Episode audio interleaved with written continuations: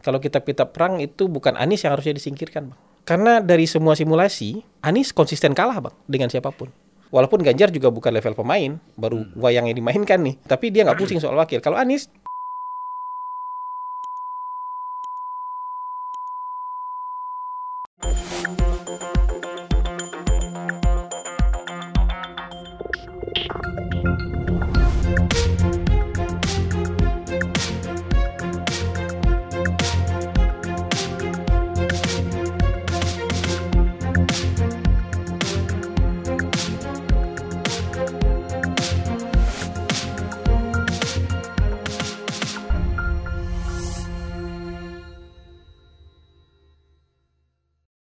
Assalamualaikum warahmatullahi wabarakatuh. Waalaikumsalam warahmatullahi wabarakatuh. Saya perlu paseh begitu Ah. agar tidak diprotes oleh Pak Mahfud MD. Oh, Pak Mahfud bilang banyak orang ini ngucapin assalamualaikum kok sembarangan. iya iya. Kayak iya. benar gitu. Jadi assalamualaikum ini rupanya ada makhrajnya, ada tajwidnya juga. Iya, tapi kalau orang Aceh pasti fasih, Bang. Ya, Ah. orang Sumatera fasih rata-rata. masih rata-rata orang Sumatera. Fasih rata-rata itu. Baik, eh, Bung Hasan Iya, Bang. Nasbi, ya orang kadang suka kadang-kadang suka bilang Hasan Asbi, Iya. Hasan Nasbi, Karena kebiasaan itu, Bang. ya karena jarang itu Iya, Nasbi kan. Iya. Bung Hasan Nasbi ini masih direktur Sirius Network ya. No, sudah enggak, Bang? Oh enggak, Sudah sekarang, pensiun dari 2019, Bang. sekarang ini owner aja ya. Owner aja, Bang. Aduh, Owner ini. aja, Bang. Kita Iya. ini kapan kita diajak jadi komisarisnya Sirius Network ini? ya kan? Lagi nunggu-nunggu ini setelah nggak jadi komisaris nggak, nggak jadi komisaris jasa marga kan harusnya Jadi ditawarin. komisaris ini. Iya, iya, iya, iya. Baik, Bung Hasan, Iya, Bang. kita melihat situasi politik kita sekarang ini semakin Hmm. apa ya? Sebenarnya kalau kita lihat riuh, Mm-mm. keriuhannya itu meningkat. Iya. Tetapi eh, kondisinya semakin menurun ya, semakin nggak jelas. Ah, Artinya kan dari dulu kan orang lihat ada tiga capres, mm-mm. tetapi wapresnya siapa belum jelas. Mm-mm. Koalisinya siapa saja sampai saat ini itu Iya. belum juga ada yang Iya, jelas. iya. Ya kan? Sudah ada pernah bikin fakta fakta apa, Piagam. piagam, Hmm. Kerjasama piagam apa namanya itu? Tapi tafsirnya pun berbeda-beda Tafsirnya berbeda-beda. Iya, iya. itu iya. jalur kalau kita lihat eh, masih sangat membingungkan. Ya. Iya, iya, Bang. Nah terakhir yang kita lihat adalah kunjungan AHY atau bukan kunjungan ya, Hmm. ada pertemuan antara Puan dengan AHY misalnya. Ini kan lebih bingung lagi. Hmm. Walaupun kalau kita lihat penjelasan AHY ini kan, wah ini kan kita silaturahim, Hmm. ya kemudian ini adalah dalam rangka kita membangun kebersamaan, kepentingan bangsa negara. Hmm. Jadi sebenarnya apa yang disampaikan itu semuanya apa? Lip Eh, service. lip service gitu, sloganistik, Iya, iya. tidak iya. ada kepastian apa sih yang Hmm. diinginkan kan gitu. Iya. Ya bagus sih, ada seperti itu bagus saja. Hmm. Namanya orang berkawan Iya, iya. iya. dari tadinya tidak berkawan menjadi berkawan kan. bagus. Bagus. Bagus, bagus. Nah tapi kan Maknanya apa? nah, maknanya apa secara politik? Nah kita harus tanya kepada ahlinya. nih. Hingga kalau lah nggak abang tanya- juga tahu lah itu kan. Nggak tanya sama ahlinya kita sesat. Gimana mas? Ya, ini apa ya? Memang ternyata politik Indonesia itu nggak bisa berterang-terang di bawah sinar matahari itu nggak bisa juga, Bang. Lama-lama ya. Mungkin matahari di sini tuh karena di daerah tropis tuh bisa ini. Bisa kebakar kalau kita lama-lama di bawah sinar matahari. Jadi lebih suka bergelap-gelap. Hmm. Jadi kalau saya bilang eh, mau mau terang-terangnya nanti aja 72 hari itu aja terangnya. Hmm. Sisanya sekarang dibikin gelap aja dulu semuanya sampai akhir kan sampai Jadi Oktober. Oktober aja nanti sampai iya, Februari ya. agak sayang sih sebenarnya, tapi Hmm. naga-naga ke arah sana tuh terlihat lah. Hmm. Kalau diibaratkan dulu zaman-zaman sinetron itu, Bang. Ini sinetron udah dibikin-bikin aja episodenya, Bang. Sudah muter-muter aja ceritanya. Hmm. Harusnya udah kesimpulan dari beberapa bulan lalu, Hmm. tapi dipanjang-panjangin episode sinetronnya Hmm. gitu. Atau kalau kayak orang mau nonton bioskop, kalau saya sering analogi ini kayak orang menonton bioskop, udah masuk kita dalam bioskop, filmnya nanti cuma 30 menit, iklan udah udah dua setengah jam bang. Hmm. Udah kelamaan kita nonton iklan nih. Iya. Kita berharap kapan filmnya mulai nih, kapan filmnya mulai nih. Eh nggak mulai-mulai juga filmnya. Hmm. Jadi kalau begini kan bisa aja penonton ini sebagian sudah sudah jenuh juga. Sudah kebanyakan iklan, dia sudah jenuh, filmnya nggak kunjung main, dia pindah ke studio sebelah. Mm-mm. Yang mungkin filmnya udah udah kelihatan mau main nih filmnya gitu. Mm-mm. Udah bisa begitu. Jadi eh, kalau saya sih secara pribadi eh, ada unsur jenuhnya juga. Hal yang sudah bisa dibikin terang benderang jauh-jauh hari tapi dibikin muter-muter juga sampai sampai terakhir. Nah, tapi walaupun misalnya ada juga saya berpikir, eh mungkin ini Mm-mm. ada andil Pak Jokowi juga dalam hal ini. Ya. Kalau misalnya sekarang sudah definitif semua calon, tuh orang nggak nggak nggak lihat Pak Jokowi lagi kan, Mm. sudah sibuk melihat calon-calon ini aja gitu. Ya. Pak Jokowi mungkin berkepentingan ya minimal sampai hari terakhir yang saya mampu untuk jadi perhatian, saya jadi perhatian aja terus gitu. Sampai Oktober lah. Sampai Oktober saya awal- masih- awal Oktober. iya, ya. saya masih jadi pusat eh, pusat tata surya lah. Mm. Kalau hari ini jelas semua saya terlempar dari tata surya nih, orang nggak lihat saya lagi kan gitu. Ada matahari baru yang dilihat orang gitu, calon-calon matahari baru yang Mm. dilihat orang. Mungkin itu salah satu salah satu teorinya. Nah, kalau pertemuan-pertemuan ini kadang-kadang memang bisa jadi pisau bermata dua, Bang. Mm. Yang awalnya kita ki- kira gimmick bisa jadi serius nih. Mm. Yang awalnya kita bisa yang kita kira serius jangan-jangan cuma jadi gimmick nih kan begitu. bisa begitu. Tapi kalau orang misalnya bilang, kalau saya tetap berkeyakinan semua pertemuan yang terbuka itu nggak ada nggak ada pesan atau nggak ada deal yang strategi strategik lah di sana. Mm. Kalau terbuka, Ya. Kalau apalagi dipamerkan Hmm. untuk ini kebutuhannya kebutuhan publikasi, Ya. kebutuhan publikasi. Tapi walaupun itu gimmick menurut saya nggak bisa di wah ini nggak akan terjadi apa-apa nggak bisa gitu juga Mm. karena dari pertemuan itu kalau curhatnya nyambung Mm. kalau saling berbagi ceritanya nyambung Ya. bisa ketemu lagi mereka diam-diam habis itu Ya. nah sekarang pertanyaannya kalau misalnya nggak ada deadline dari Partai Demokrat bulan Juni ini terhadap Anies Baswedan Mm. Untuk mengumumkan wakil ada pertemuan ini nggak? Menurut saya ini juga eh, ancaman lah terhadap Anies Baswedan. Kita bisa ketemu loh terhadap Mm. pihak yang anda eh, nggak akan nyangka kita ketemu kita bisa ketemu loh. Memang ketemu pertama pasti nggak ada deal apa-apa. Ya. tapi kalau berlanjut ke pertemuan kedua kalau berlanjut ke pertemuan ketiga anda bisa nggak jadi maju kalau anda nggak segera umumkan ini? Mm. kan kayak gitu di sisi lain saya lihat juga Nasdem loh kok makin ke sini makin ngotot untuk menolak AHY Mm. padahal AHY bawa tidak hanya bawa dirinya sebagai AHY tapi bawa tiket bawa sobekan tiket nih Mm. kan bawa sobekan tiket ini dan Iya. ini tiketnya Anies Baswedan atau tiket yang disediakan oleh Nasdem nggak akan lengkap kalau AHY nggak bawa tiketnya dia Mm. tapi makin ke sini saya lihat argumen-argumentasinya oh nggak bisa dia harus bawa orang NU Mm. Bahwa kita hanya menang kalau kita bawa bawa NU sebagai pasangan Pasangan. sebagai wakil loh kalau begitu kan berarti nggak menghargai AHY Ya. yang punya partai NU kan nggak bawa tiket Mm. loh ini kalau saya pikir-pikir ini orang berdua apa cari perkara supaya bubar ini Mm.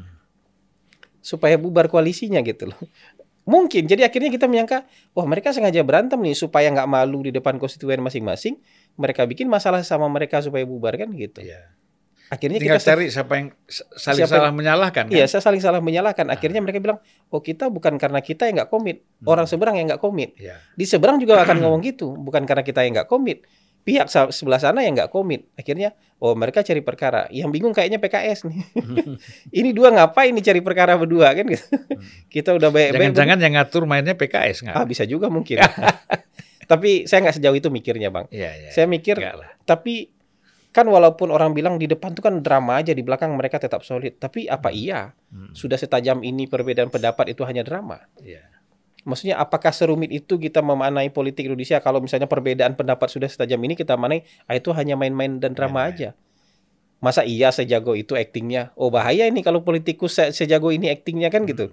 Bisa nggak gak usah dipilih nih kalau sejago ini aktingnya. Iya. Kena kibul mulu kita sama acting kan misalnya begitu. Jadi kita mikir gitu. Kalau saya bilang ya pertemuan itu pertemuan pertama saya yakin tidak lebih dari sekedar silaturahmi dan gimmick. Hmm. Tapi jangan sampai lupa pertemuan atau silaturahmi gimmick ini kalau cocok nih. Oh, enak nih kita cerita-cerita besok kita ketemu lagi ya gitu. Enak ini kita berbagi Hmm. berbagi suka duka ketemu lagi kita besok ah itu bisa jadi bahaya tuh Tapi Bisa jadi katanya bahaya sudah tuh. rame juga ada SBY kepengen jala- mimpi Nah, pergi jalan jalan itu yang saya sebut sama itu Jokowi. bang itu yang saya sebut itu bang Nah, ini kayaknya mau ada pertemuan berikutnya ini kalau Ya. begini kalau ini anak sama anak ketemu kalau orang tua sama orang ketemu wah ada. sudah sudah Artinya wassalam kan ini Ada akadnya tuh. ah itu Anak kan cuma pertemuan biasa ngomong-ngomong biasa. Kalau orang tua ketemu ada akadnya tuh. Ah. ada akadnya itu nanti bang ada perencanaan berikutnya itu Iya. Nanti nah itu sudah lebih dalam tuh. Berikutnya ketemu lagi ada maharnya. Nah, itu kan habis sudah selesai Sudah selesai. lebih cepat daripada ini tiga kali ketemu ada kesimpulan nanti ini yang sudah setahun nggak ada Ya. kesimpulan ya itu kalau kelamaan iklan itu risikonya sih bang iklannya kepanjangan yang yang di dalam juga ngerasa eh kita memang memang betul-betul nggak jelas atau memang kita nggak diinginkan kalau kita nggak diinginkan ngapain kita tetap ada di sini kan begitu Ya buat Demokrat sebenarnya kan dia harus cari kepastian kan. Ya. Artinya kalau saya tidak jadi A- AHY tidak Hmm. jadi eh, wa- Cawapres. cawapres, mau ngapain saya gabung di sini? iya Mending saya deal yang udah jelas lah PDIP misalnya. iya Ya kan? yang sudah definitif lah Nah, kira-kira definitif, kemudian ke bisa partai- bergabung partai besar, partai menang. dan udah pasti maju nih kan Nah, kalau yang sebelah sini kan udah pasti maju nih dan kalau misalnya kalau ke Ganjar AHY tidak jadi wapres, dia bisa menawarkan yang lain kok tapi ke orang yang udah pasti maju bang ya. Jadi kita ngobrol-ngobrol ya. Hah. Misalnya AHY tidak jadi wapres di Hmm. koalisi tiga ini. Iya. Dia ini kan partai-partai kecil ini ambisinya sama aja kan. sama Oh, jadi rebut-rebutannya enak. Kalau sama PDIP dia pikir Hmm. gua nggak jadi wapres juga, Hmm. tapi enak mintanya nih Pak kuenya Iya. besar, iya porsinya besar, kuenya lebih pasti Ah, lebih pasti. Hmm. Jadi mungkin pertimbangannya seperti itu ya. menurut saya begitu kalau misalnya nggak jadi cawapres ya lebih baik dia bergabung ke gerbong yang lebih besar dan lebih pasti Hmm. nggak apa-apa nggak jadi cawapres tapi bukan di koalisi bertiga ini Ya. tapi kalau di koalisi bertiga ini kalau urut urutan kacangnya nih bang Nasdem capres cawapresnya ya eh, Demokrat urutan-urutan kacang besaran partai nih berdasarkan tiket cawapresnya emang Demokrat nah PKS yang Menko-nya lah RI 3-nya lah gitu Hmm. Itu kalau mereka mau bertiga. Tapi kalau nggak diterima kayak begini, ya masuk akal kalau Demokrat mencari jalan lain. Buat saya nggak mungkin orang bertahan di jalan buntu, bang. Hmm. Kalau istilah saya di tempat lain, ini mereka ngunci-ngunci bertiga, saling ngunci bertiga tapi di ruang tertutup. Abis nih napas bertiga. Mau nggak mau salah satu harus buka pintu, bang, supaya dapat napas, supaya angin masuk, udara masuk, ada yang bisa keluar. Kalau menurut saya kan ini udah mulai kehabisan napas nih bertiga. Ya udah Tiga-tiganya bingung, udah udah- mulai kehabisan napas ini. Akhirnya ngamuk-ngamuk aja kan. Iya, Nasdem marah-marah, iya, ya kan. PKS diam saja. iya. Ini Nah, marah berdua. menari ke sana kemari kan. Itu yang saya sebut cari-cari perkara buat bubar, bang. Ah, Cuman nggak ada yang mau disalahkan. Jadi nunggu-nunggu siapa yang keluar duluan nih. ya. Nyari perkara Jadi- buat bubar menurut saya. Cari kalau di jalan tol tuh cari exitnya. Cari exit. Nah, ini gimana exitnya nih? Lagi cari nih. Iya. Jadi itu pusing kan cari exit. Ah. Nggak gampang cari exit. Tapi kan sebenarnya cari exit gampang. Tapi cari exit yang elegan nggak. ya nggak karena gampang. ada ini berurusan dengan konstituen Mm-mm. dan terutama untuk kemenangan partai dalam pileg kan. Iya. Heeh. Itu kan paling penting partai, iya. dihitung kan. Ini harus dipertahankan. Konstituen nggak boleh marah. Karena konstituennya sudah bersemangat nih. Ya. buat buat mengusung Anies misalnya. Tapi kayaknya kok nggak bisa jadi nih kita koalisinya. Mm-mm. Jadi harus ada yang disalahkan. Yang penting yang salah bukan kita.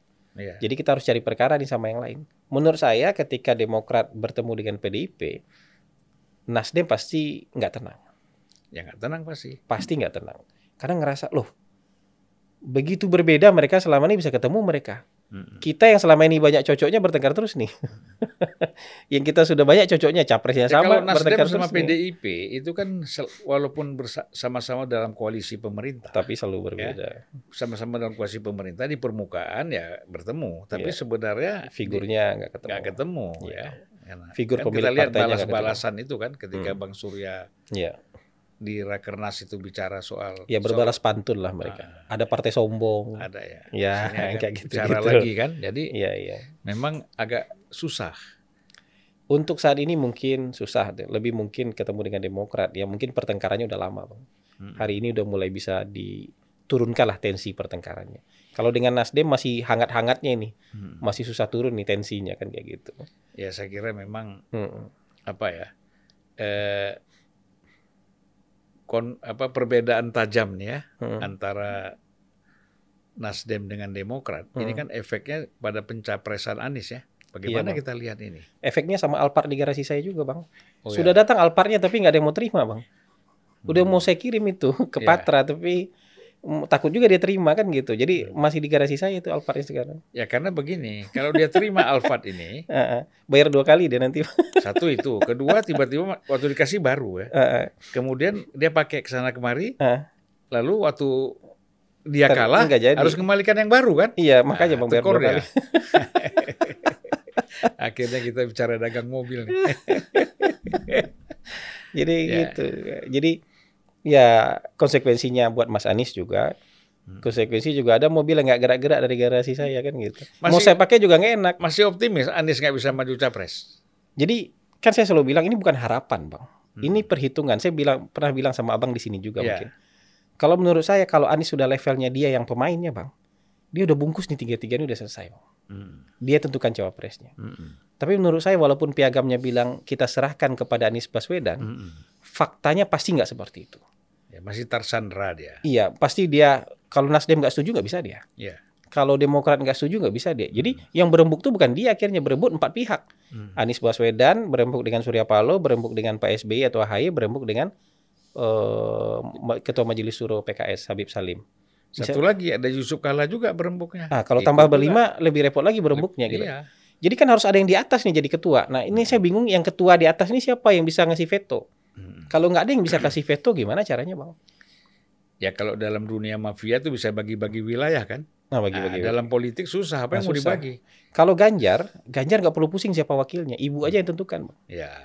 Jadi ibu yang veto. Hmm. Ini wakilnya, ya udah Ganjar terima. Jadi Ganjar nggak pusing dia siapa wakilnya gitu. Ya. Walaupun Ganjar juga bukan level pemain, baru Hmm. wayang yang dimainkan nih Ya. statusnya sampai hari ini. Tapi dia nggak pusing soal wakil. Kalau Anies pusing dia soal wakil karena masing-masing aktor yang levelnya sekarang secara politik di atasnya Anies belum bisa bersepakat. Jadi itu susah. Makanya kalau level dia sudah di atas, udah beyond ketua partai ini, sebenarnya dia dengan mudah bisa tentukan wakil. Tapi karena menurut saya belum pemainnya, dia masih yang dimainkan, Hmm. makanya wakilnya nggak kunjung ketemu gitu. Jadi masalah leveling aja ini masalah leveling. Nah, aja. ini kan yang kita lihat satu pelajaran ya Mm-mm. bahwa sebenarnya Mm. Pimpinan-pimpinan partai politik ini itu ketika mereka bicara dengan apa yang ada di belakang eh, kepala mereka Hah? itu sebenarnya berbeda di Ya, depan dengan ada belakang. dramaturginya lah. Iya kan? Ada Nah, dramaturginya. jadi di depan wah Anies kita serahkan ke Anies dengan Iya. pidato berapi-api kan. Iya, Nanti soal begitu. wakil presiden kita serahkan kepada saudara Anies Sepenuhnya. Baswedan sepenuhnya menentukan. Tapi buktinya ada yang menolak- penolakan-penolakan.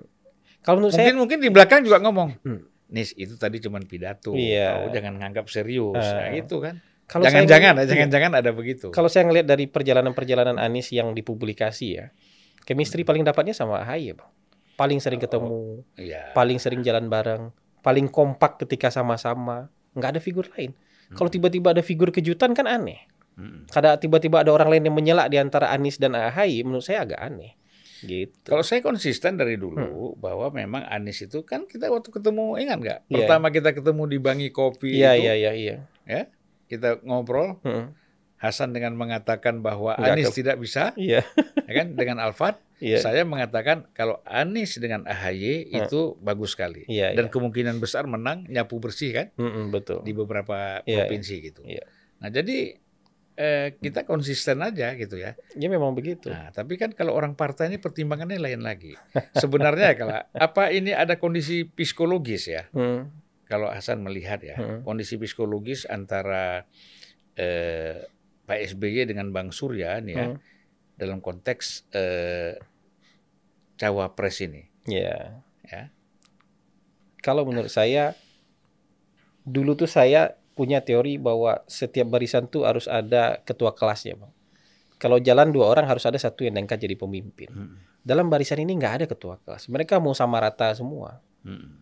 Kalau nggak ada ketua kelasnya emang nggak ketemu, Bang. Itu sama kayak bikin bisnis nggak ada satu orang yang bisa pegang veto.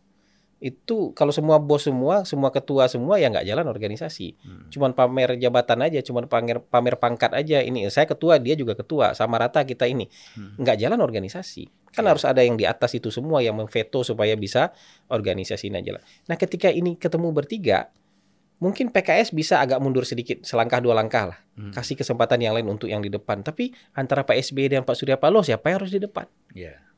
Ini kan nggak agak putus ini. Ya, Hitung- harusnya kalau hitungin dilihat itu dari, nggak dari putus ini. senioritas Pak, S, Pak Harusnya SBY, Pak SBY. ya, Tapi pernah, Pak SBY kan nggak dia kasih pernah pasti. pernah presiden, Pernah presiden. ya kan kemudian ya dari segi usia Mm-mm. pastilah pengalaman melihat persoalan-persoalan kenegaraan dia lebih Iya. komprehensif Iya. ya Tapi Pak Surya Paloh pasti nggak mau kasih karena mungkin ngerasa- sekarang ngerasa lebih lebih punya banyak uang, lebih powerful, ya, lebih besar partainya sedikit, kan Hmm. gitu. Makanya partai tengah ini memang susah menentukan ketua kelas. Hmm. Ini di luar cerita-cerita masa lalu yang mungkin juga pernah berseberangan. hmm, Periode kedua Pak SBY kan nggak pernah bagus-bagus itu Pak SBY sekalipun di Metro TV. hmm, jelek terus Pak SBY di Metro TV kan gitu. Iya. Kita melihat lah oposisinya Bang Surya terhadap Partai Demokrat di di 2009 2014 itu luar biasa itu ya sama seperti Gitu. sekarang periode pertama kan luar luar biasa kan dukung Pak Jokowi. dukung Pak Jokowi ya, Sekarang udah mulai habis juga Pak ya Jokowi kan. di Metro TV kan. ya kayak gitulah. Jadi mungkin juga apa yang apa yang eh, terjadi antara Pak Surya Paloh dengan Pak SBY periode pertama dulu Hmm. belum selesai hari ini dan mungkin juga sepanjang itu juga nanti urusannya Pak Surya Paloh dengan Pak Jokowi. Iya, itu kan kalau ada lagu kemesraan ini janganlah cepat berlalu. Jadi harus diedit lagi tuh lagu. Kemesraan ini iya, terlalu cep- cepat, berlalu. Cuma lima tahun ya. Iya. Cuma lima tahun. Tapi saya nggak tahu ya bang. Dalam politik Indonesia itu ini sering terjadi. Ini bukan cuma soal kita bicara soal Pak Surya Paloh dengan Pak Jokowi, Hmm. Pak Surya Paloh dengan Pak SBY. Tapi kadang-kadang kan dalam politik itu ketika kita merasa bagian dari sebuah kekuasaan, Hmm. kan kita pasti punya keinginan. Kalau keinginan kita 10 dikasih cuma 8, yang kita hitung bukan 8 yang dikasih, Bang. Tapi yang dua yang nggak dikasih. Yang bisa bikin masalah itu yang dua nggak dikasih, bukan Ya. 8 yang sudah dikasih itu gitu. Hmm. Jadi dalam politik saya sering melihat kayak gitu. Ketika misalnya menjadi bagian dari kekuasaan punya aspirasi misalnya sama presiden, saya punya lima aspirasi, Hmm. dikasih empat, satu enggak. Itu yang satu nggak dikasih bisa jadi masalah besar, bang. Iya. Itu bisa jadi bisa jadi jurang pemisah akhirnya. Kita nggak ngitung yang empat yang dikasih ternyata kan kayak gitu.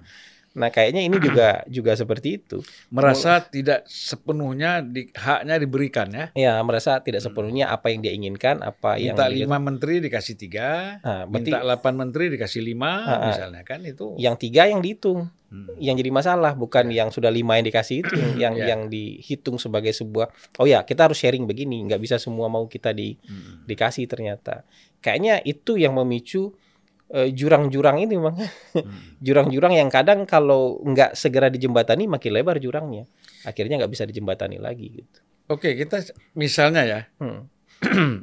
tidak mendahului Allah Subhanahu wa taala, ah, kita pinggirkan dulu Anies. ah, ah. Kan gitu.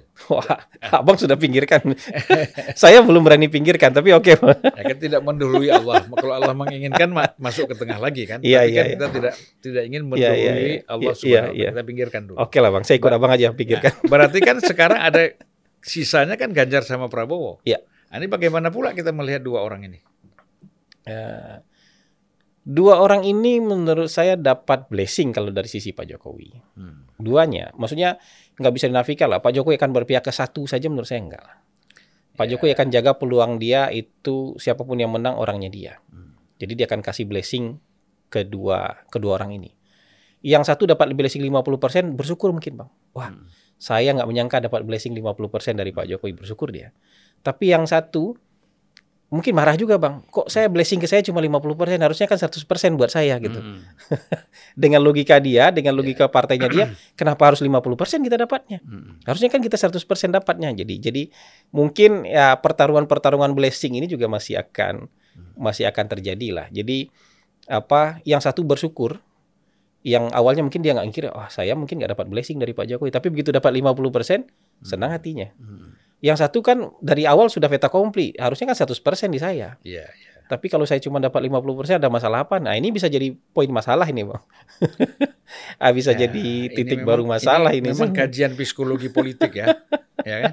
Iya. Jadi udah masuk ke wilayah-wilayah rasa, perasaan, Ah, gitu. Ada Ya kan? udah udah- sudah sampai ke sana itu udah nanti sampai itu. ke sana. Jadi Sudah sampai ke sana itu nanti itu. eh, pertimbangannya bukan pertimbangan politik lagi. Ini Ah. sudah pertimbangan perasaan, So perasaan ini. emosional Iya. ya, emosi. Padahal kalau rasional wajar aja kan. Ya. Ini kan orangnya presiden semua. Jadi Hmm. presiden kasih blessing ke A, ke B menurut saya Hmm. wajar-wajar aja. Ya eh, bertarunglah kalian. Ya, bertarung Kan gitu. Siapa pun yang menang, kita-kita juga yang Iya, menang kita- gitu. kita- Berarti bagi-bagi lagi. Tapi buat orang yang bertarung nggak selalu begitu kan, Bang? ya. Kalau buat dia kalau kita kalah, habis kita ini.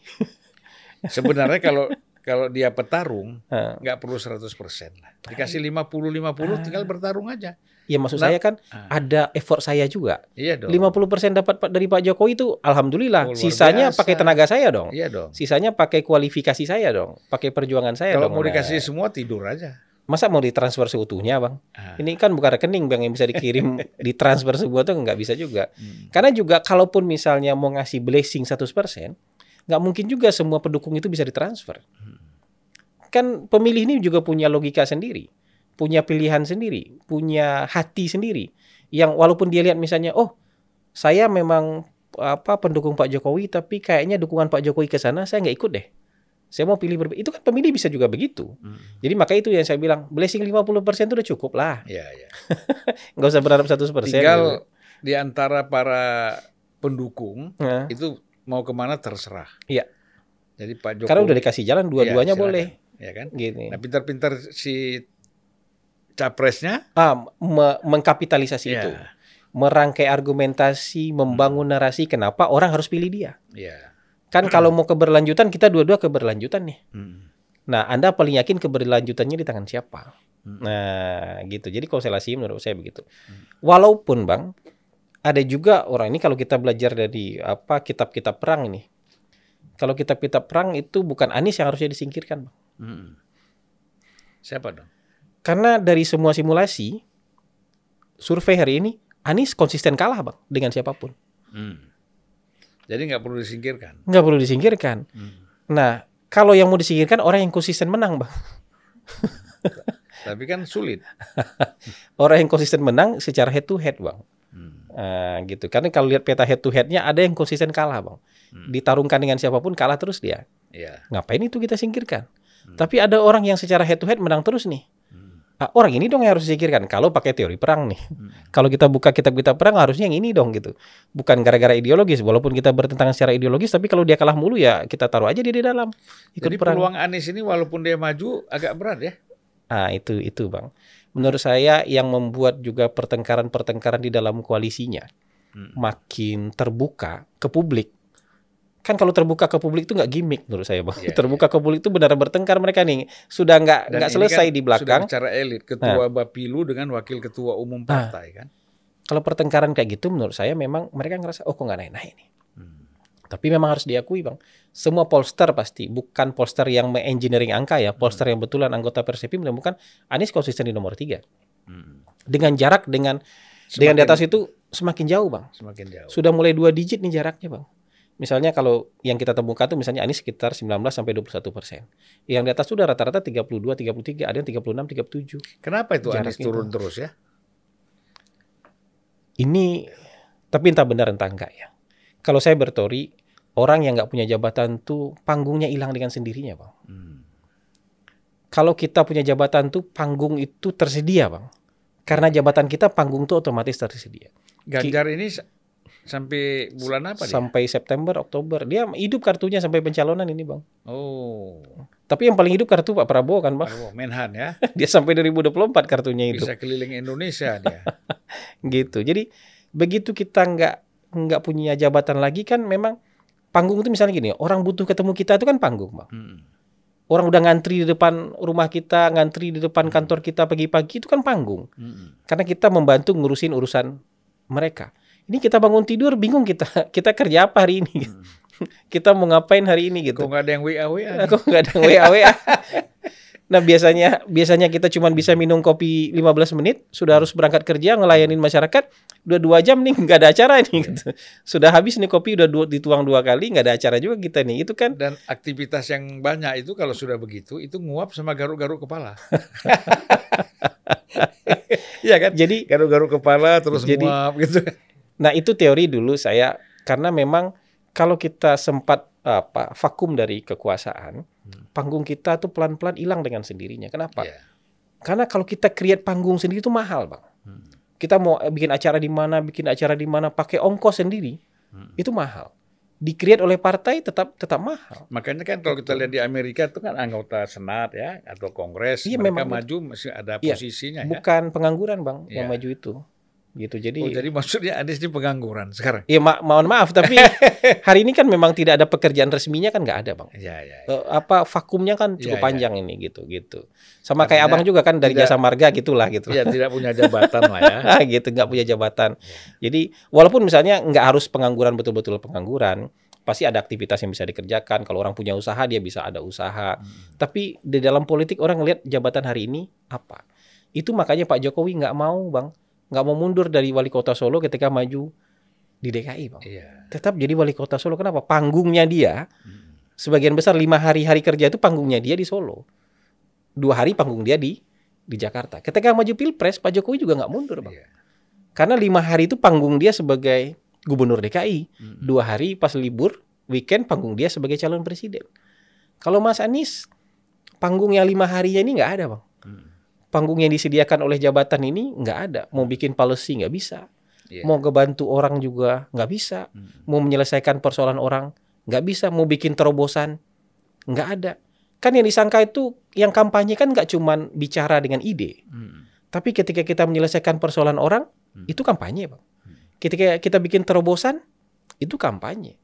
Ketika kita bikin policy kebijakan, itu kan juga kampanye. Ada yang kita bangun, ada yang kita resmikan, kan itu Iya. juga kampanye. Nah, panggung-panggung ini yang sudah hilang dari Mas Anies. Kalau di-create, kan pusing kepala, Bang. Paling sebulan dua bulan aja kita bisa bikin create panggung.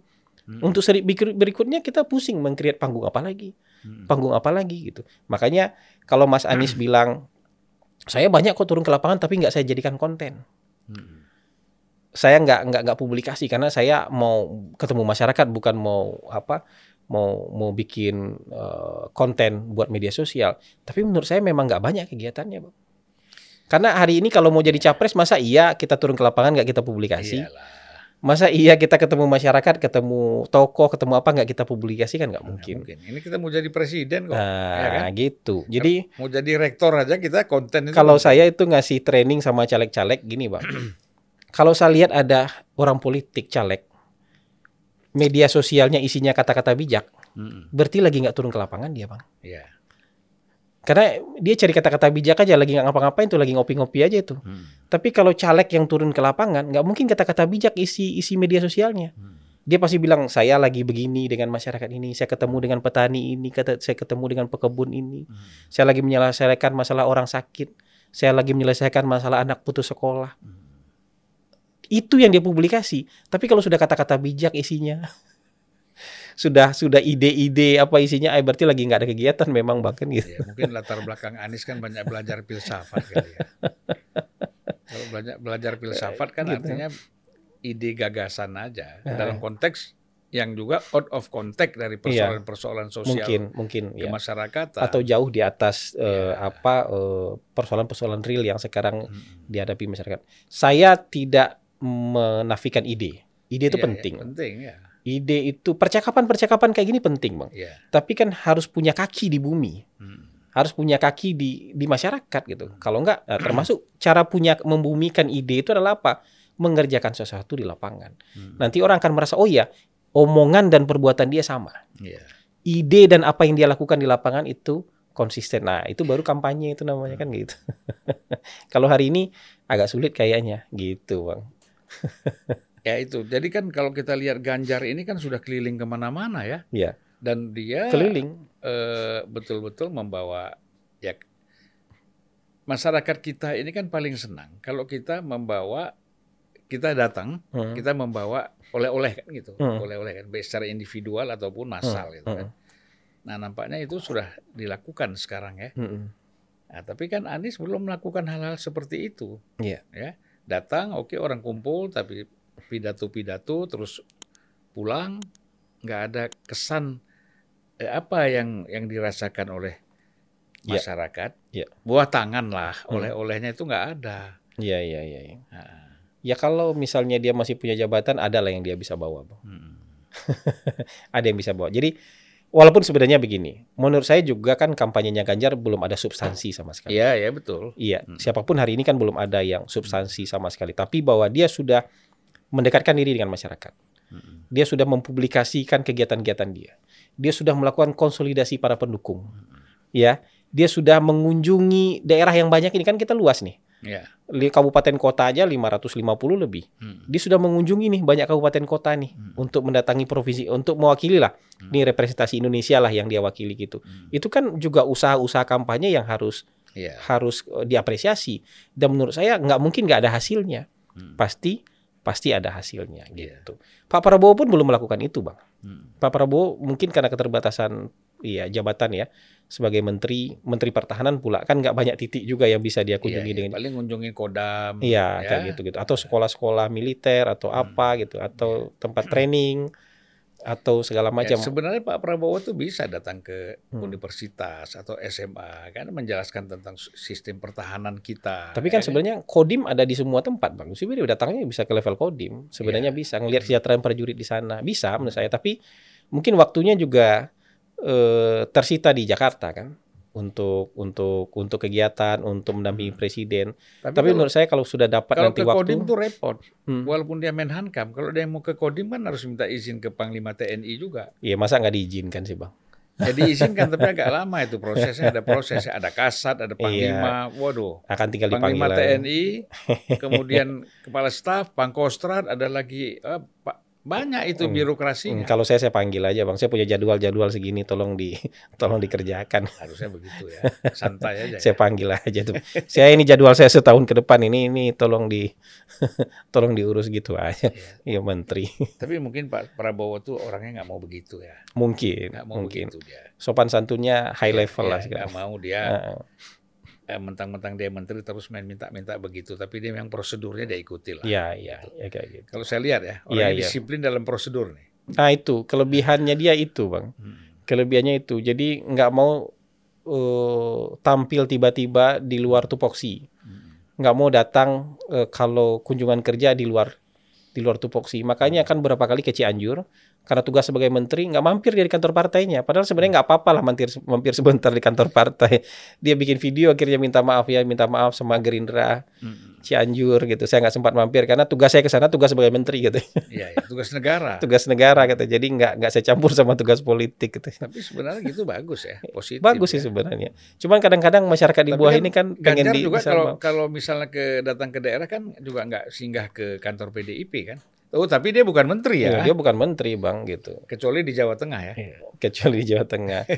dia ini acara yang halal bihalal Sulawesi Utara tuh pakai acara provinsi bang. Ketemu dengan Ganjar. Hmm. Yang di Bali itu yang eh, gubernur Bali ngumpulin tuh yang perintah bupati bupati wali kota sebali untuk menangkan Ganjar tuh di acara provinsi bang. Hmm. Jadi lebih ini mereka lebih terang benderang mereka mainnya. Ya, jadi Gila. solidaritas antar provinsi. ya kan? Itu yang kepala sebenarnya daerah kayak- kepala daerahnya satu partai lebih terang benderang mereka mainnya gitu. kan bis kota kalau kita baca kan ada, Iya. ya kan angkutan antar provinsi, Iya, ya kan ah, antar ini. kabupaten itu kan ada. itu Kalau lebih, gua- lebih konkret ya. lebih lebih terang benderang, lebih berani terang benderang. Prabowo Pak Prabowo mungkin nggak nggak mau tampil terang benderang seperti itu, memanfaatkan jabatannya untuk eh, tampil kampanye, konsolidasi. Jadi kayaknya dia hanya waktunya acara partai ya acara partai. Menarik ini judulnya. Ah, ah, Ya kan? gitu. Ganjar terang benderang eh apa? Prabowo bergelap-gelapan kan. Pak Prabowo nggak mau tampil menggunakan kekuasaan untuk untuk itu, sepertinya Jabatan kayak ya. gitu, jabatan untuk itu. Gitu. Ya, kasihan juga kalau saya sih melihat gini ya, posisi Anies memang agak agak sulit ya karena setelah dia berhenti dari gubernur itu. Memang sulit itu. Tadi sebenarnya kan tadi orang berpikir begini, wah Anies Baswedan Hmm. dengan dia tidak lagi terikat dengan Iya. jabatan bahkan lelu wah, leluasa. bahkan leluasa dia ke mana-mana. Itu teorinya konsultan-konsultannya Anies kan, pengamat-pengamatnya Anies kan. Nah, Khairul Umam juga Ahmad Khairul Umam juga berteori seperti itu. Hmm. Henry Satrio juga berteori seperti Kalau itu. Henry harus begitu karena kan jubir dia. Iya. Tapi saya ini orang lapangan, Bang. Hmm. Saya ini 10 tahun konsultan politik, spesialisnya pasukan darat, Bang. Hmm. Jadi kita tahu meng-create event di darat itu nggak gampang. Hmm. Mendatangkan orang untuk mendengarkan orang bicara itu nggak gampang. Ya. Harus ada embel-embel dia siapa, mau ngapain, Hmm. apa yang dia bawa. Dia bawa tuh nggak harus materi, tapi dia mau tawarkan apa ke kita. Hmm. Nah kalau coba datang tanpa jabatan, bang, itu gimana? Cara meyakinkan orang untuk itu tuh gimana?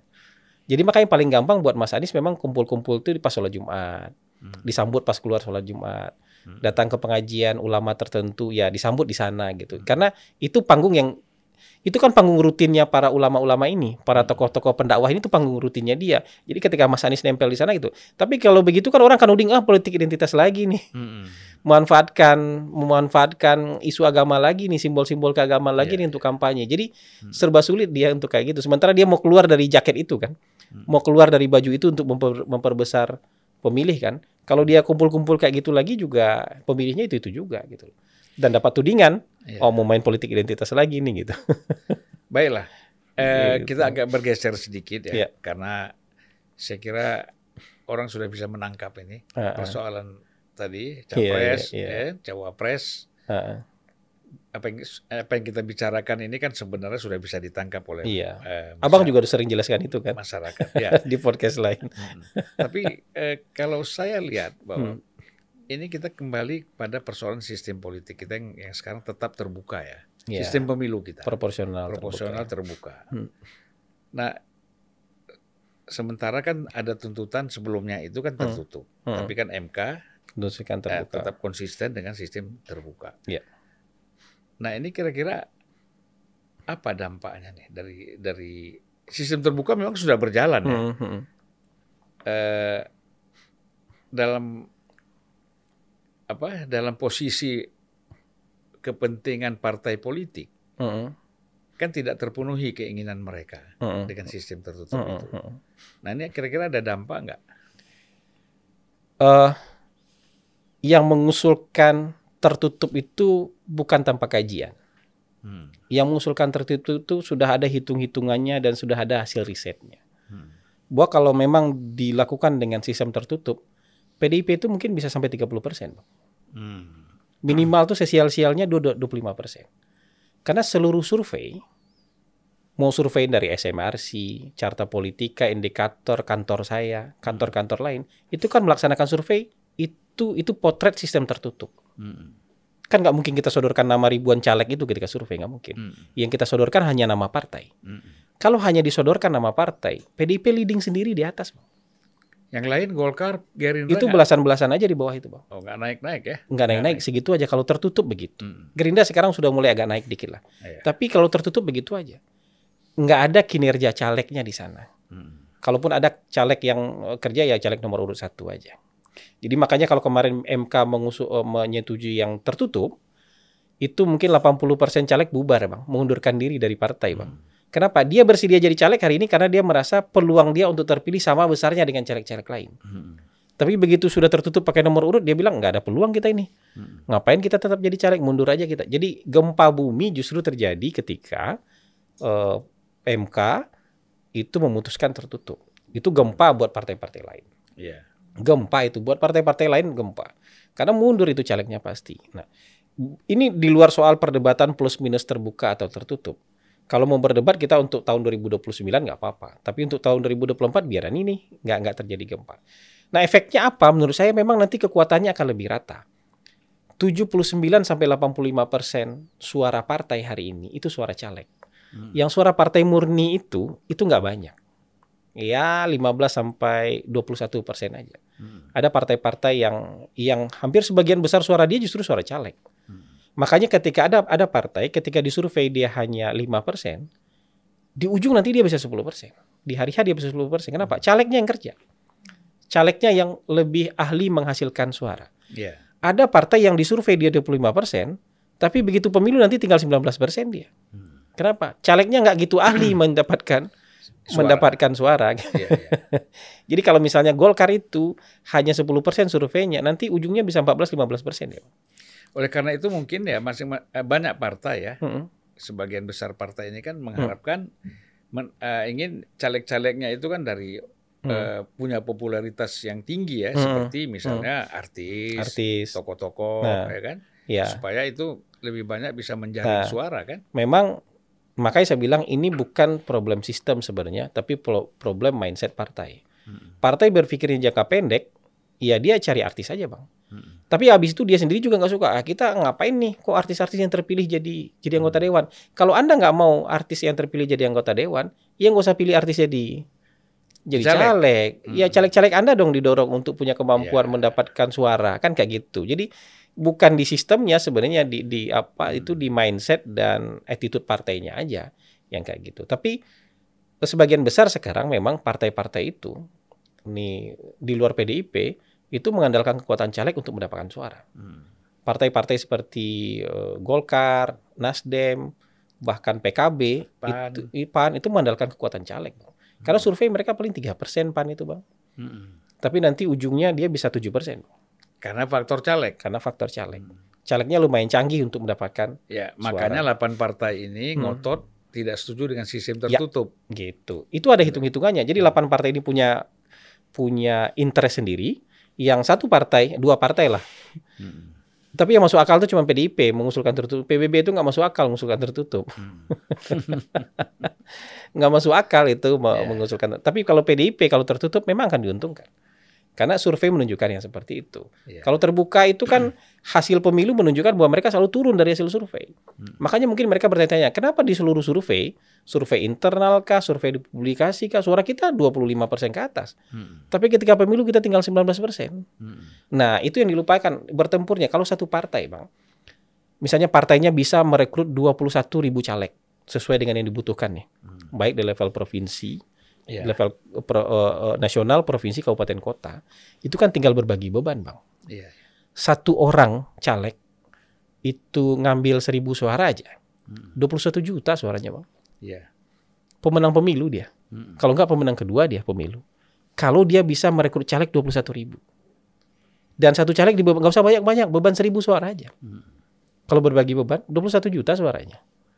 Itu makanya kalau partai yang hanya me- sanggup merekrut 4.000 caleg, 5.000 caleg, nggak ada suaranya. Karena cuma 5.000 orang tuh yang kerja. Hmm. Itu pun tidak ma- tidak optimal kan Tidak akan hasilnya optimal. kan. Iya, kalau 5.000 itu cuman dapat masing-masing 1.000 suara, cuma 5 juta suara. Hmm.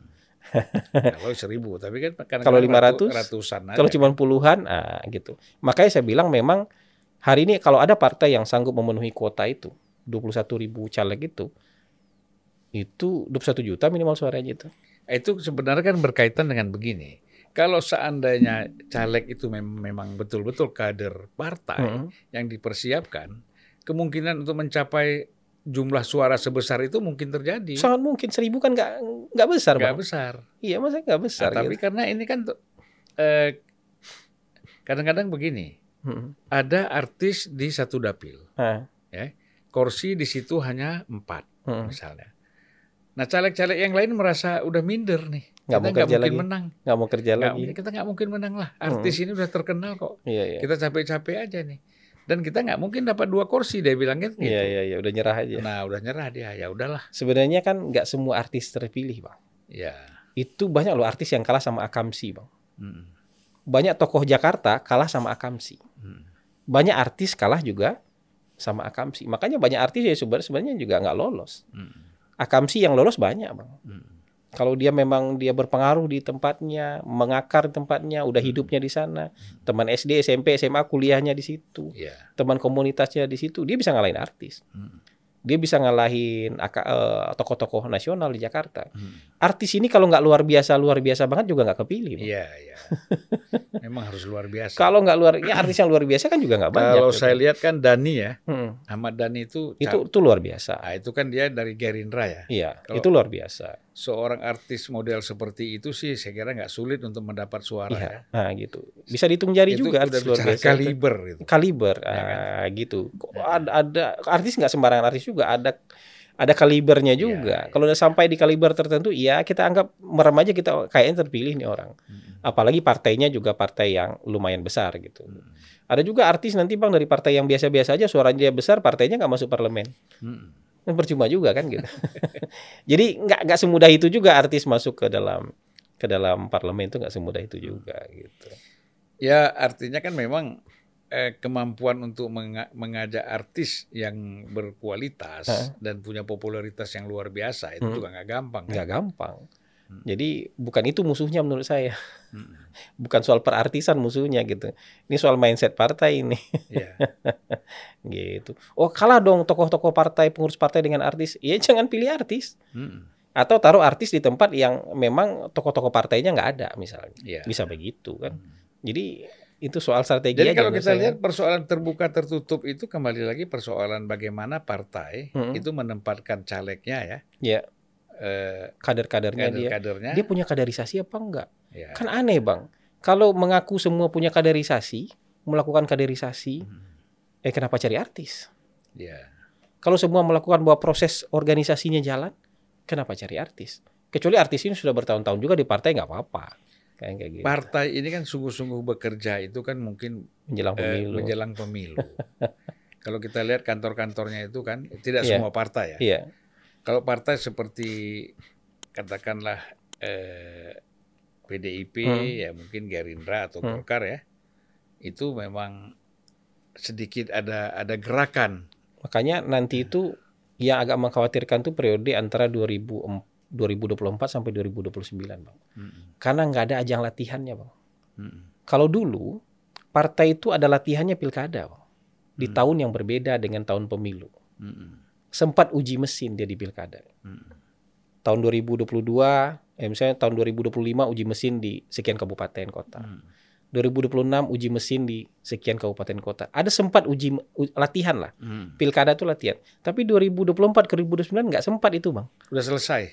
2024 juga pilkadanya. Hmm. Nanti 2029 lagi pilkadanya. Jadi rentang 2025, 2026, 27, 28 Hmm. nggak ada latihan, Bang.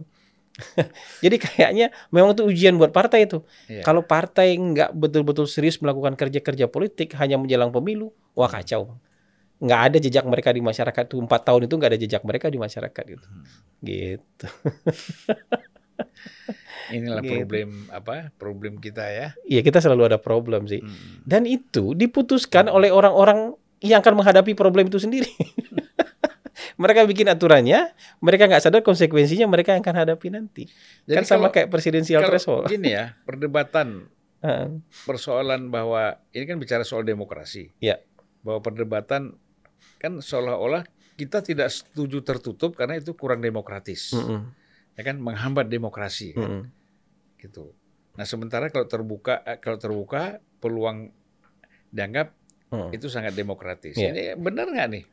Kalau gini bang, kalau perdebatannya nanti dibuka tahun 2024 setelah pemilu, Mm. buat saya sah-sah aja perdebatan itu dibuka. Mm.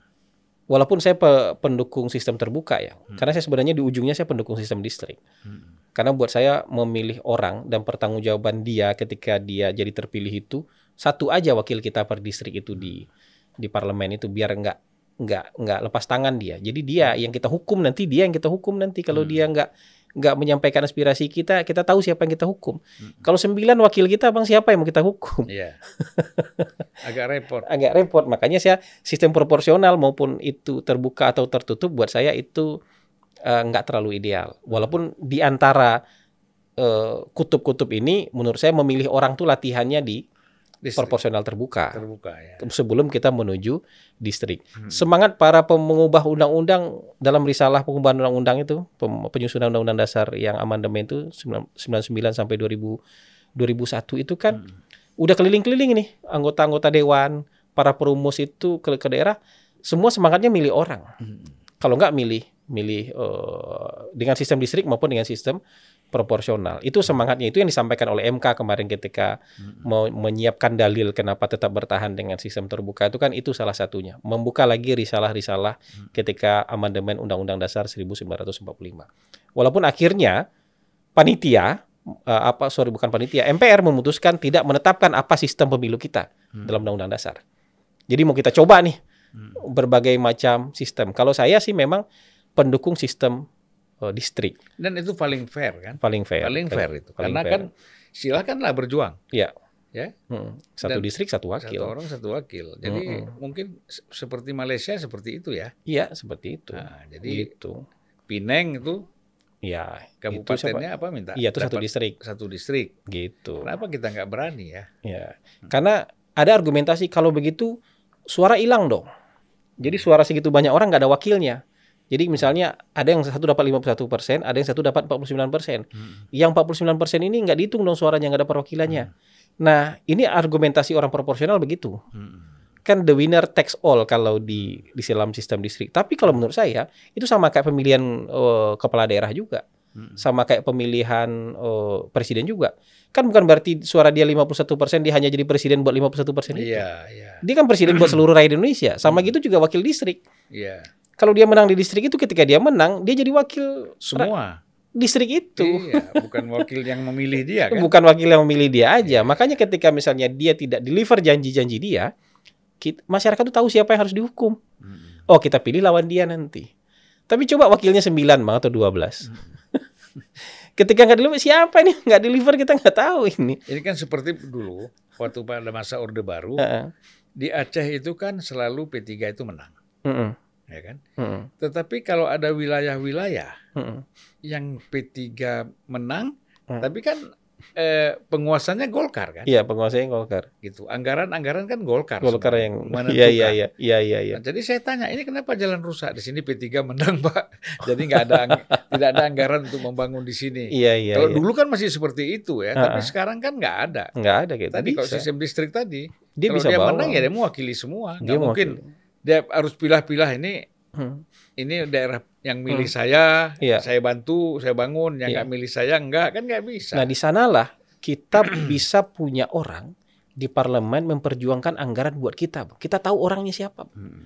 Kalau ada mau ada PSN, mau ada DAK, mau ada proyek pembangunan Hmm. khusus, yang fight buat anggaran itu di parlemen kita tahu orang namanya siapa. Dan yang bekerja itu siapa? Yang bekerja itu siapa? sekarang kan nggak jelas. nggak jelas bang memang gitu. Makanya kalau saya sih memang pro pro distrik gitu loh. Pro distrik Saya dengan segala itu macam waktu saya cal- saya anggota DPR di Aceh ya. Heeh. Saya berjuang habis-habisan untuk saya membawa program membangun pasar, Ah, ya kan? heeh. Memindahkan pasar tradisional yang udah parah, Iya, membuat membangun satu pasar Modern. tradisional yang lebih bagus, yang lebih bersih gitu. lebih bersih, lebih bagus dengan wah, pokoknya luar biasa lah.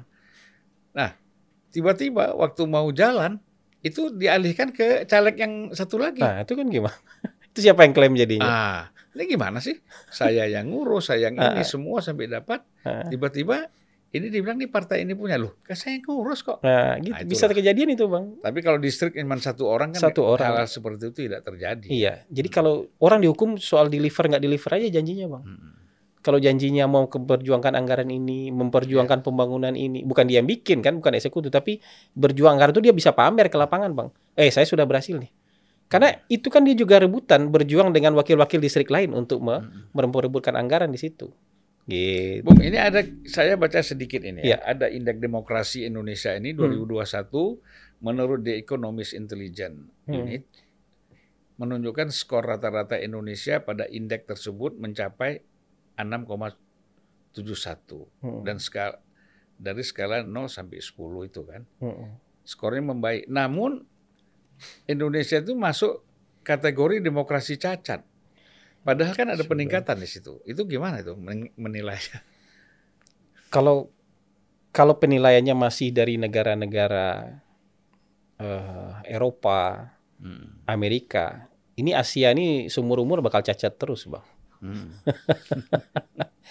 Kita tuh bergumul kalau mereka sekarang itu bisa voting kayak di Swiss itu, bang. Itu atas nama demokrasi mereka tuh bisa voting hewan boleh bertanduk apa enggak. Hmm. Ada satu negara bagian di Swiss yang kecil itu karena mungkin ada trauma atau ada kecelakaan apa dengan hewan bertanduk, voting masyarakat di sana. Hmm. Jadi hewan boleh bertanduk apa enggak? Kalau yang menang nggak boleh bertanduk kan berarti semua hewan yang bertanduk harus dipotong tanduknya gitu. Hmm. Tapi buat mereka itu demokrasi. Level demokrasi mereka sudah nggak mikirkan lagi eh, soal perut, soal ekonomi, soal macam-macam, soal kesatuan bangsa. Udah mikirin hewan bertanduk dia. Soal security-nya ya. Iya, hewan boleh bertanduk apa enggak ini berkeliaran di jalan-jalan. Kalau hewan bertanduk harus dikurung aja. Kalau dia mau dilepas ke ke ini harus dipotong tanduknya kan gitu. Nah, kalau kita masih bergulat dengan kebutuhan-kebutuhan dasar kan. Dengan makan, infrastruktur, pendidikan, listrik, Iya. negara-negara macam kita, belum lagi separatisme. Mm-mm. Kita belum belum betul-betul utuh eh, apa imajinasi kita sebagai sebuah bangsa juga masih masih belum utuh. Nah, dalam proses kayak gitu, berdemokrasi ya nggak bisa kita salin demokrasi ala mereka kan. pasti bisa terlalu banyak kompromi lah, Bang. Kita masih butuh stabilitas. Stabilitas pasti mengorbankan demokrasi. Kita butuh kesatuan arah dalam membangun percepatan pembangunan, pasti mengorbankan demokrasi. Iya. Yang paling nyata itu ketika Covid, Bang. Mm. Covid mau nggak mau tangan besi, Bang. Kalau nggak tangan besi, gimana? Bang? Orang dipaksa vaksin, Iya. itu tangan besi. Orang dipaksa harus download aplikasi peduli lindungi, itu tangan besi. Orang dilarang berpergian kalau nggak punya vaksin dan apa sertifikat ant- eh, negatif Iya. negatif COVID itu kan tangan besi, bang. Hmm. Itu itu itu resiko-resiko lah. Hmm. Itu contoh kalau itu mungkin nggak dikritik orang karena seluruh negara di dunia Seperti mengalami hal gitu. Tapi kira-kira kita menghadapi hal yang kayak gitu-gitu juga, Mm. yang negara Eropa nggak akan paham. Ya nggak akan paham gitu. Ketika misalnya demokrasi harus turun indeksnya, kita tutup mata aja, bang. Mm. Tutup mata aja. Yang penting hak-hak dasar, misalnya, kita semua boleh bicara tanpa dihukum, Mm.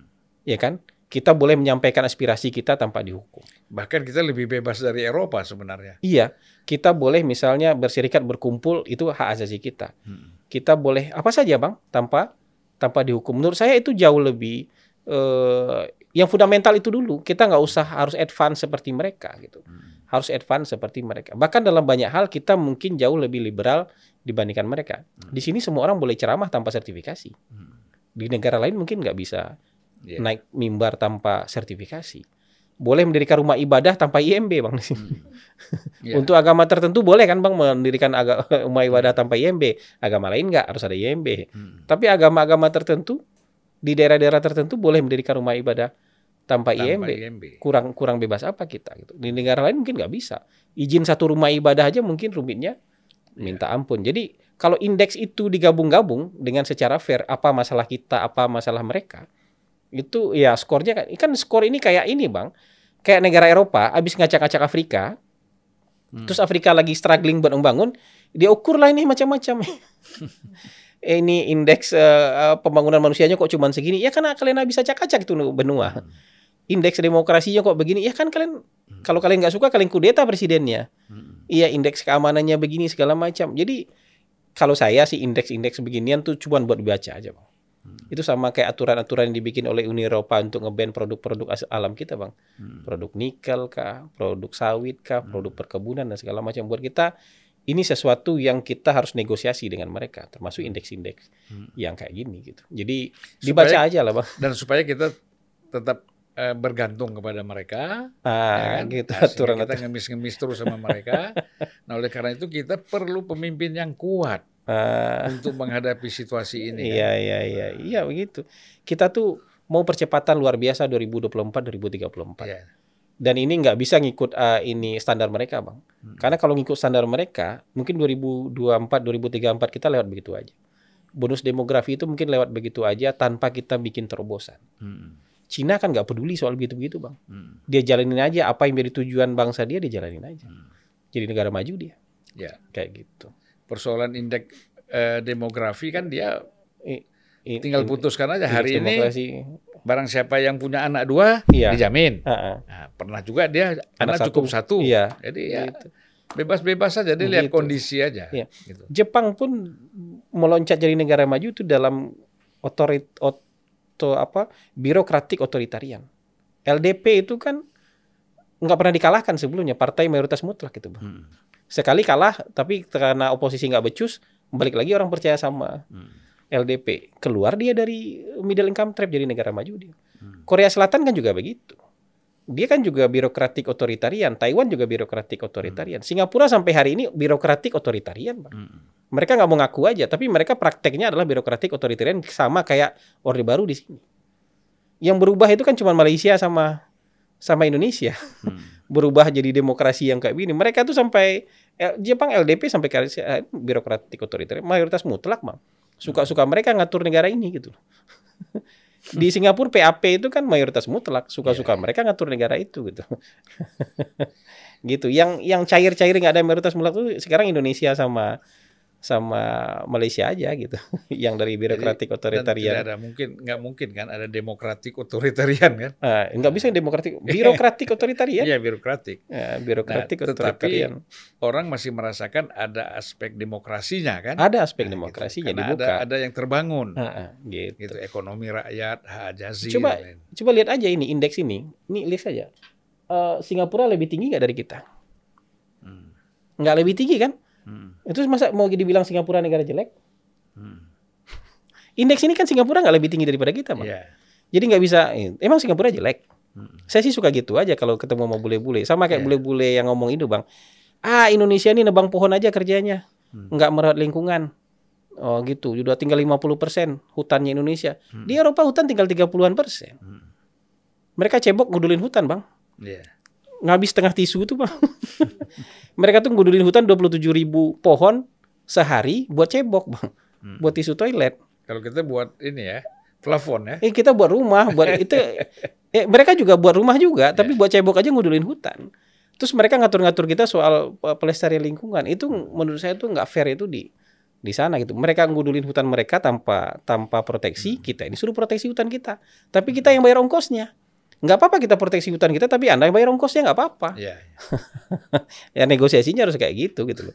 Jadi butuh pemimpin yang wawasannya wawasan global dan kuat gitu. Iya. Jadi nggak cuman mikirkan dalam negeri, nggak cuman mik- sekedar bantu orang traktor sawah, Hmm. bantu pedagang kecil lihat oh pedagang kecil dibeli borong makanannya, nggak nggak bisa skala-skala begitu. Jadi cara berpikir pemimpin kita tuh harus sangat luas, makro dan global. Global ya, Kayak karena gitu. Persoalan kita kan, eh sebenarnya Pak Jokowi itu juga sudah mencoba membangun itu ya, Iya. ke arah situ ya. Ke arah bahwa situ. Pidato-pidato beliau selalu sarankan selalu- pemimpin yang kayak gitu. Bahkan kita harus siap menghadapi EBT kan, Iya. energi baru Iya, terbarukan. terbaru. Tapi kan ini nggak jalan nih, Nggak jalan. birokrasi kita nggak jalan ya. Harus ada insentif gitu-gitu. Nah, itulah. Jadi, kita sanggup kasih insentifnya untuk itu. Mm-mm. Gitu.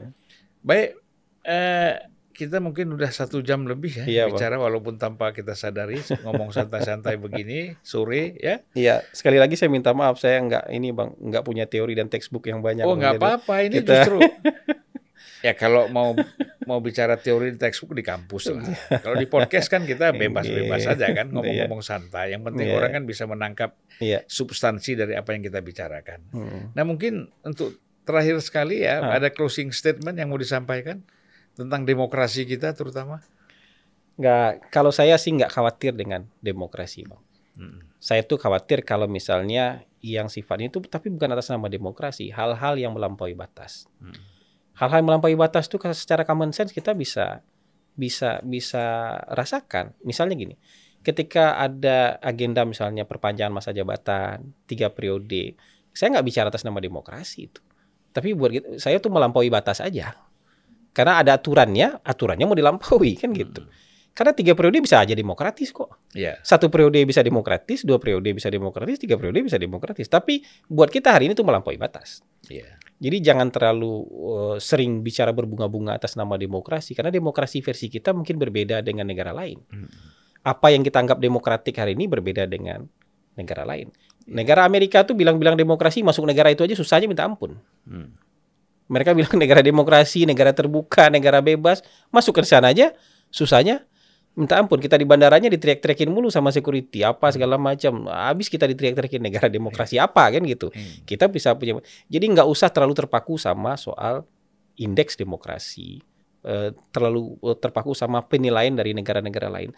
Tapi yang penting kita punya aturan, aturan itu yang kita yang kita ikuti. Termasuk Ya, juga Baik secara Gitu. ekonomi, politik, sosial ya, dan Heeh. hak asasi manusia. Heeh. Itu lembaga-lembaga yang dibentuk oleh negara-negara hmm.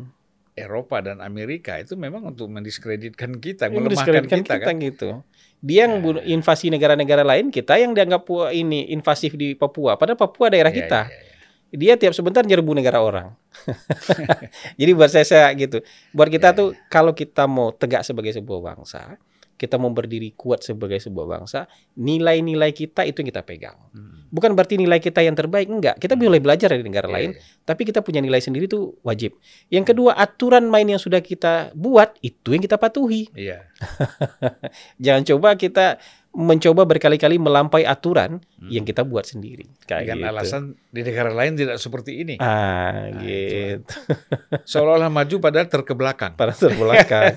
gitu. Ya, terima Itu kasih. aja mungkin dari saya. Terima kasih. Iya. Aduh, alhamdulillah kita ngomong ini enak sekali ya, santai, tanpa teori-teori, tapi mengalir dan menurut saya jelas apa yang disampaikan oleh Bung Hasan. ya alhamdulillah kalau gitu. Eh, insya Allah kita bisa jumpa lagi ya dalam, Makasih, Pak. dalam pertemuan-pertemuan selanjutnya, dalam dialog-dialog yang selanjutnya untuk mencerahkan Iya, Bang. masyarakat kita Iya. agar lebih memahami eh, persoalan bangsa ini secara komprehensif. Adu gagasan lah. Adu gagasan. Adu gagasan. Terima kasih Bung Hasan. Sama-sama. Assalamualaikum warahmatullahi wabarakatuh. Waalaikumsalam warahmatullahi wabarakatuh.